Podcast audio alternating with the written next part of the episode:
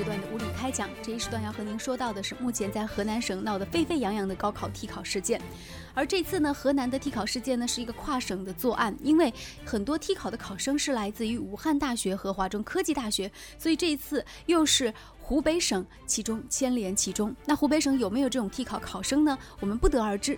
但是我们想说的是，这个事件如果说以前只是听说一两件的零星事件的话，这次在河南省一口气抓了一百多个替考的考生，还是让人觉得非常的匪夷所思。高考替考是一种什么样的社会现象呢？今天很多网友包括媒体都刊发了一些评论，比如说美国的一家媒体就说，高考替考事件是在践踏中国社会的这种上升的渠道，同时也。是在阻挡了很多屌丝的成功之路，难怪有人说高考都可以替考，让很多屌丝们情何以堪呢？什么是高考？自从中国在一九七九年恢复高考之后，高考成为所有的寒门学子苦读十年寒窗最大的一个希望。他们都希望通过高考这种方式改变自己的命运。这一点有点类似于说古代考科举制度等等一样。高考相对来说呢，还是让人觉得心里比较放心、比较公平的。面对社会上各种各样的形形色色的各个单位组织的考试，或者是各个单位所组织的这种招录公务员的考试来说，高考并没有受到大家如此多的诟病。那么，这究竟又是怎样的一个市场呢？我们说，一个市场的形成必须是有这个需求方和一个供货方。那这个需求是什么呢？需求是因为大学的门槛。如今大学虽然看起来是越来越不值钱了，但是名牌大学依然是很值钱。在中国，二幺幺工程当中的所有大学，依旧是很多用人企业和用人单位他们在选择招录员工时候的一个第一标准。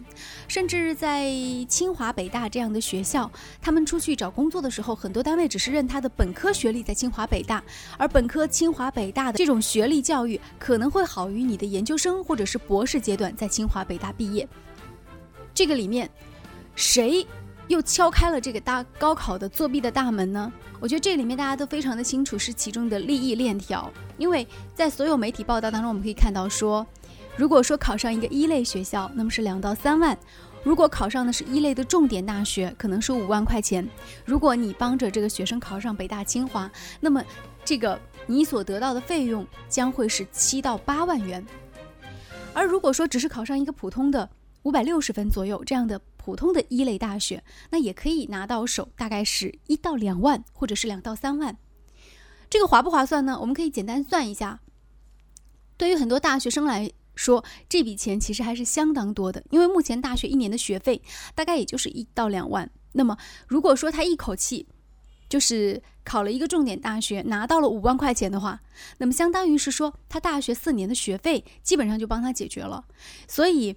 这件事情虽然是铤而走险，还是值得的。而且这个里面，在这个利益链条当中，我们会关注到有几个老师，他比如说组织这种高考替考的人，他总是把上面和下面的关系通通都买通了的。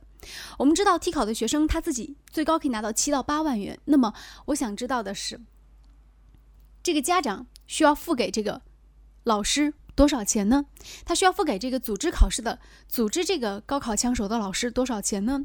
我们可以大胆猜想一下，在这个过程当中，他打点枪手之外，还要打点的是监考场的老师，那还需要打点的是这个门卫，打点的是这个安检，还有学校里的一些相关的人员。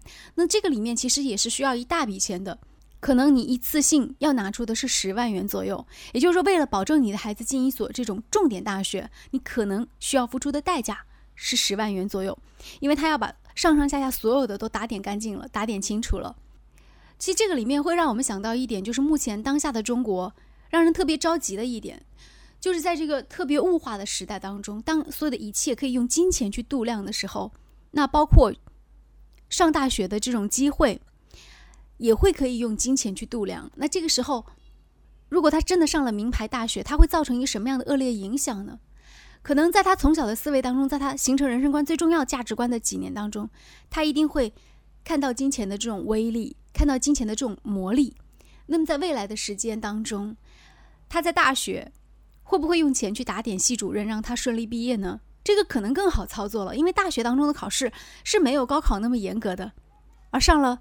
单位之后呢，他们家里的钱可不可以帮他砸一个更高的位置呢？比如说升官啊，等等啊，当然是可以的呀。那么在接下来的时间，他真的当官了，他真的是成了什么地方的老总了？那你觉得他不会压榨员工吗？或者说不会从底下捞钱吗？因为他从小是生活在这样的利益链条当中的，这样的人，一旦说成为了中国的希望，那么那些发奋读书的人将情何以堪？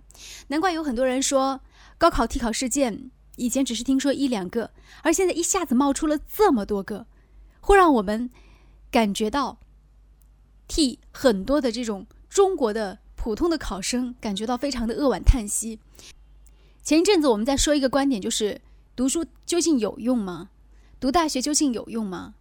当然，我们最后结论是说读大学还是有用的，尤其是你如果读了一些名牌大学、重点大学，这个用处就更大了。那读大学对于他们来说有没有用呢？如果你考试是凭着这个高考的替考进去的，你就相当于是给自己镀了一层金。可是你这个镀金的过程当中，如果一旦有人知道你是替考上来的，你可以想一想，你会给多少这种正在为高考努力奋斗的屌丝们，不然他们的心里多么的伤心，多么的难过，多么会感叹世界的不公平。或者替考的，我们如果看到太多这种替考的事件，或者说是爆料出太多这种替考的新闻，我想对于所有人的那种读书究竟有没有用，考名牌大学有没有用，会打上一个大大的问号。那么，面对高考替考，我们该怎么办？有人说应该严格的用法律的制度来制约他们的行为，但是我们目前从中国的现有法律来看，对于这种高考的替考事件，对于考生本身，他其实是并没有太多的处罚的。比如说，有的学校只是说一旦查出来，可能对这个学生会让他退学，等等一些处分，但查出来的毕竟是少数。既然法律上对考生没有那么多的严格的。惩罚。那么，对于这些组织高考替考的老师们呢？这种组织方呢？我们看到，通过以前的几个案例，就会发现，对老师的处罚也不过是，比如说宁夏曾经查出过一个这样的事件，那对老师的处罚也不过是三到七年的这种有期徒刑，交一点钱或者等等方式。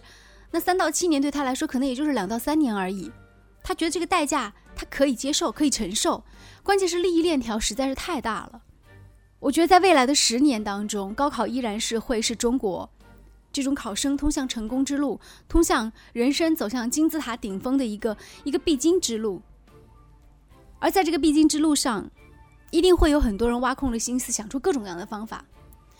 其实，在我们这样一个国家，我们并不感觉到意外，但是我们希望能够见到的是如何避免或者杜绝这样的事件再次发生。而对于那些组织高考替考的，这种机构或者是个人来说，我觉得要严惩，因为你你不但，因为对于他们，如果从轻发落了，那么他将会纵容或者是点燃更多人心目当中的那种高考还可以买通的这种想法。中国普通的民众来说，大家心里面会烙印上这是不公平的一个时代的这样一种烙印。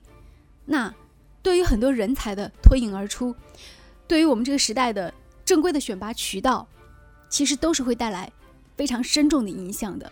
我们真诚的希望高考这个中国学子们最普遍的，同时也是期望最多的这样一个考试，能够多一点阳光，同时少一些这样的阴霾和黑暗。好，感谢您的关注与收听，再见。